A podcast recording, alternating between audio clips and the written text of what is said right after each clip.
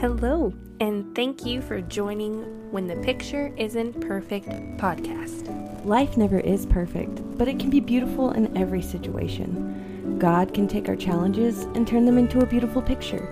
So, when our picture isn't perfect, let's focus on the one who is. I'm Caitlin. And I'm Megan. Our lives are not perfect. Things go wrong, bad things happen. But with God's help, we are making our masterpieces.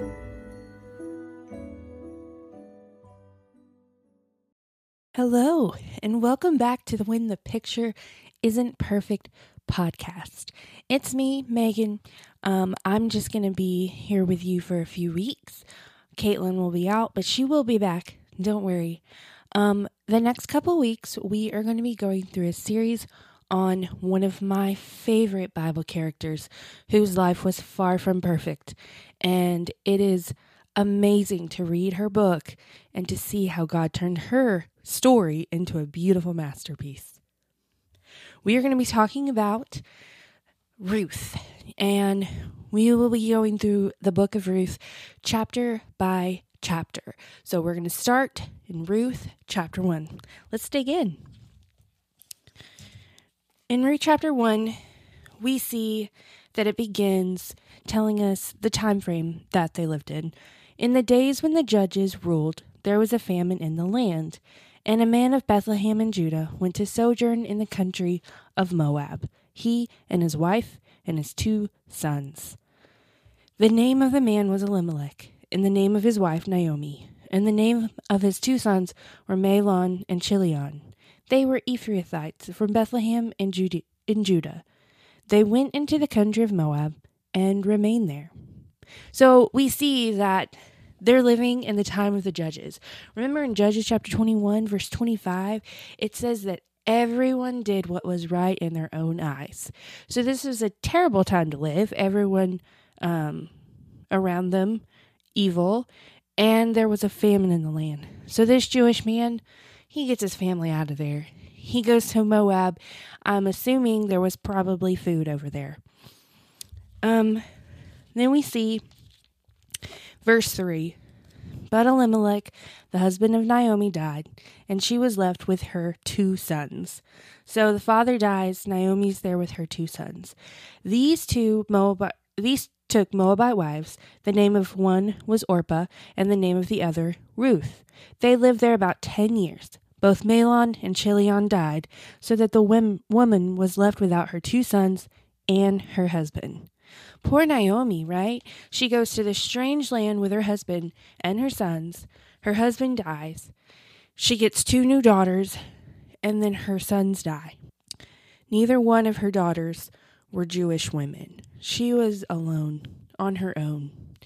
So, in verse 6, we see Naomi wants to return. Then she arose with her daughters in law to return from the country of Moab, for she had heard in the fields of Moab that the Lord had visited his people and given them food. So she's hearing the word got to Moab that um, the land of Israel had food again. So Naomi, verse 7 So she set out from the place where she was with her two daughters in law, and they went on the way to return to the land of Judah. But my both of them were wanting to go with her.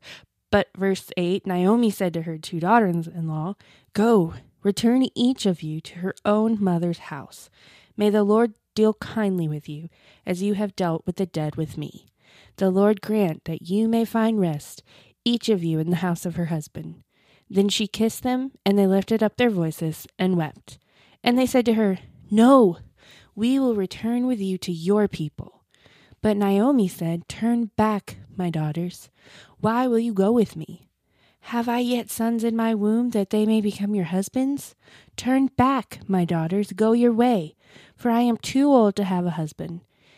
If I should say I have hope, even if I should have a husband this night and should bear sons, would you therefore wait till they were grown? Would you therefore refrain from marrying? No, my daughters, for it is exceedingly bitter for me for your sake that the hand of the Lord has gone out against me.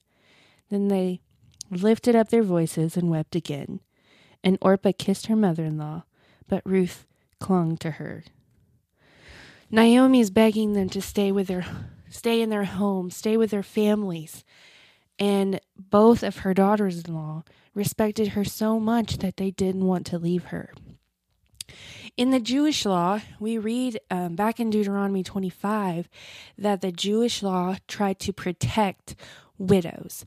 Verse 5 and 6 of Deuteronomy 25 says, If brothers dwell together, and one of them dies and has no son, the wife of the dead man shall not be married outside the family to a stranger. Her husband's brother shall go into her and take her as his wife and perform the duty of a husband's brother to her.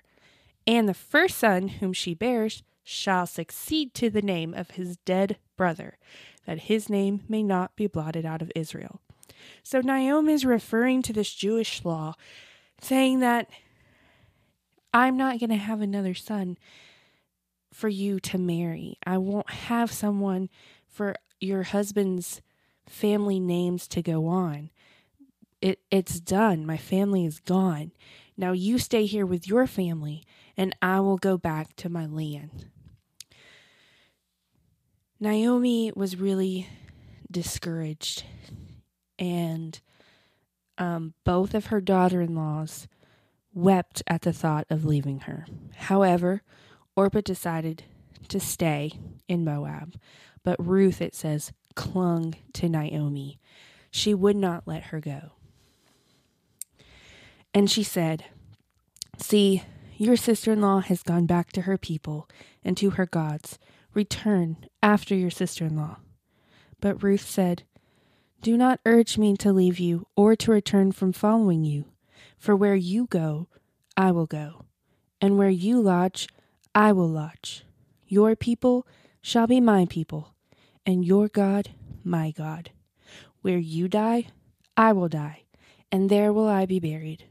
May the Lord do so to me, and more also, if anything but death parts me from you.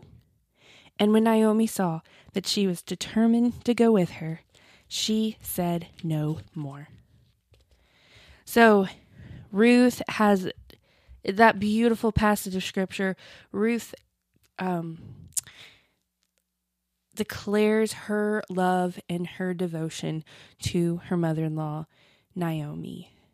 Ruth truly had developed a faith in Naomi's God, in the true God, and she knew that they would be taken care of if they stuck together. Verse 19 so the two of them went on until they came to Bethlehem. And when they came to Bethlehem, the whole town was stirred because of them. And the women said, Is this Naomi? She said to them, Do not call me Naomi, call me Mara, for the Almighty has dealt very bitterly with me. I went away full, and the Lord has brought me back empty. Why call me Naomi when the Lord has testified against me and the Almighty has brought calamity upon me? So Naomi returned, and Ruth the Moabite, her daughter in law, with her, who returned from the country of Moab, and they came to Bethlehem at the beginning of barley harvest. And that is the end of chapter one. We see that Naomi seems very depressed, sad, defeated when she comes back home, and she doesn't even want to be known by her name. She says, she literally says, Call me bitter. Mara means bitter. Call me bitter. The Lord has dealt bitterly with me. She went away full. Her heart was full when she left. She had her husband, she had her sons, and they were going to a land where they would have food. But she came back empty. She came back without her husband, without her sons. And yes, she had Ruth with her. But Ruth and Naomi would were poor. They had nothing. They they had to rely on others to provide for their needs. So instead of Naomi just having to fend for herself, she would also be worried about Ruth being taken care of as well. I want to think of it from our standpoint. Thankfully, I have not had to deal with the heartache of losing my entire family. And I know there are some some people who have. And I cannot imagine what what that would feel like at all. Naomi not not Naomi not only dealt with that, but she was living in a land of strangers, away from everyone who she had known her whole life. And Ruth, she lost her family and she made the decision to return with Naomi and leave the rest of her family behind. They truly only had each other. This is the definition of when your life isn't perfect. The beautiful family and marriages they had, gone. All they had to rely on was each other and their faith in God to take care of them. They were going to have to depend on the kindness of others to provide for their needs. They were women living in a time where women did not, could not go and get jobs and make money and provide for themselves. In fact, they lived in a time where they could be very vulnerable to bad things happening. So, we're going to stop here in chapter one, and we are going to continue on next week and read more into the story. This is definitely not the end. It's not the happy ending God had in mind for them, and I can't wait to continue on. Thanks for listening.